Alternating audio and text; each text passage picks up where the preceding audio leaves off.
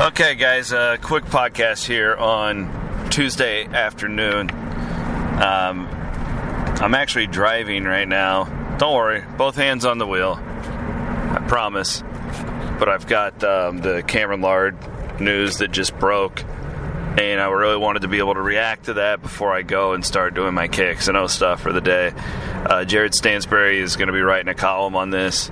It's been a really newsy day for Iowa State basketball with the Steve Prohm contract extension, and then uh, just uh, release came out that Cameron Lard is transferring from Iowa State, and I wanted to be able to get out there what I know for you guys to better understand the situation.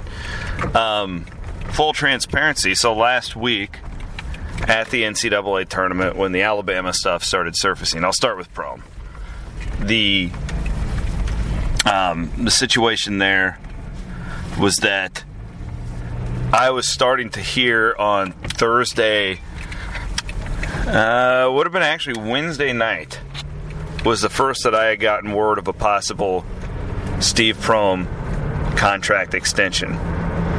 From what I had heard with that is that Kevin Dresser and Bill Fennelly could be getting extended as well. That has not happened yet. But there was the thread on Alabama and Prohm that popped up on our message board, and I kind of hopped in there and I said, "Hey guys, I wouldn't get too worked up about this." Uh, and then Jeff Goodman started reporting that Prohm would be a guy, and I tried to diffuse the situation. Um, so I thought that this was coming, but I didn't. I knew that Prohm wanted it. I just didn't know like the timing of the deal. But I'm pretty sure after winning that Big 12 tournament championship, that's when it began. And from what I understand, like there was actually talks even earlier in the year about Prohm saying, "Hey, long term, this is where I want to be. I want to make a commitment to Iowa State." And um, that's why, like, I just I never really took the Alabama thing seriously. Now I also think it's important to lay out how big of a deal this is for Steve Prohm because if there is a spot where he was ever going to leave Iowa State for, I thought it would probably would be Alabama. He's got big time allegiances there with he has friends in the athletic department, family. Um, you know, he's an alumni from there. Uh, he's a manager on the team. Like, there's a lot there. But Prohm is a guy who he is so fiercely loyal. And I, you look at how long he coached for under Billy Kennedy. He could have had head coaching jobs before he did. Uh, and he, he's a very loyal guy, and he expects loyalty back. And I think that he's giving, he's showing Jamie Pollard the loyalty because he views Jamie Pollard as the guy who first gave him his big chance to coach at a high major level. So there you go, the Prohm. That's the backstory on that. I think it's been cooked up for here for a couple weeks or so. Cameron Lard to transfer, and this one it surprised me in in a way. So I thought I started hearing after the West Virginia game.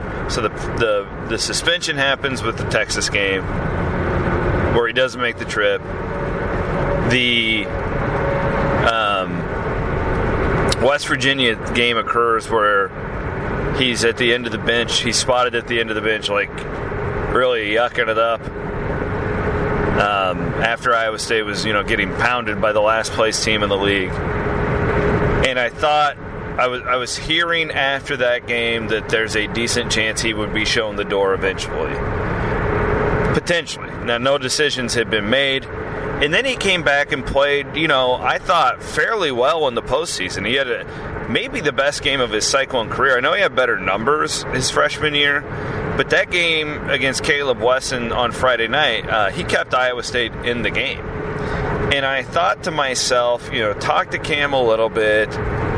You know, maybe this is a guy who had finally turned this thing around give him another off season, some more maturity, work on yourself, Cam Lard, and maybe this could work long term. I also saw it as a sense of Steve Prohm there's a real human aspect to that deal, and I thought that Steve Prohm really wanted to see this thing through. Uh, but clearly, uh, and Iowa State put out a release. Cam Lard met with reporters. This is a very mutual decision where I think that it's, you know, if I can put myself in the mind of each of these parties, it's probably best for Cam at this point in his career to get a new, you know, a new lease on his basketball life.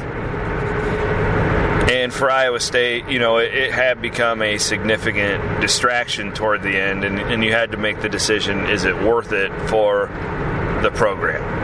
You hate to see a talent like Cam Lard go, uh, but let's look at what this does for the roster as we look towards next year and the jockeying that's going to be happening now. Iowa State currently with one scholarship open. And I would venture to guess that there'll be more opening in the sense that you've got two guys who are right there in Talen Horton Tucker and Lindell Wigginton, each with the potential to go pro. Now, I don't, there's so much that has to happen. My guess is that both of those guys will declare for the NBA draft. Do they both end up going? That seems like a long shot. I just, I find it hard to believe that they're both going to go. I wouldn't be surprised if one does. I think the odds on favorite in this discussion is that they both come back, but that is just, I just think that I don't know. There's been a lot of momentum behind Wigginton going no matter what and becoming a pro. But you also have to make a smart decision. And does Lindell want to, you know, bum around the G League for a year? I don't, I don't know. And that is a personal decision to him. And uh, we'll have to wait and see. But I, I think that if both listen to feedback, they will probably both be back at Iowa State next season. That's the case, there's one scholarship available. There could be more open up, more people transferring. You just never know.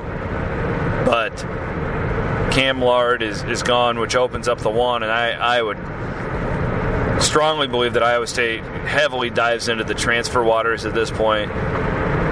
Um, people forget Prentiss Nixon coming in next year will be an immediate reinforcement for that team. We'll do some more profiling on him here in the coming weeks. Um, but th- this leaves um, some roster flexibility now. But selfishly, I'm disappointed. I wish that Cam Lard was coming back. I just, I love like good redemption stories and growth stories and all that. And I thought that Cam had the ability to be a pretty good one. Uh, but that is not what's in the card. So there's what I know on this, guys. Um, you can tune into my radio show uh, from 4 to 6 today on 1460 KXNO with Ross Peterson. And we'll be hammering out both of these stories uh, for much of the afternoon. But I did want to get a little.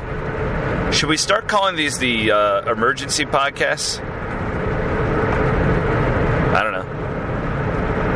Um, on the Cam Lard situation specifically, and Steve Prohm gets a new deal. So that's my thoughts on those as of now.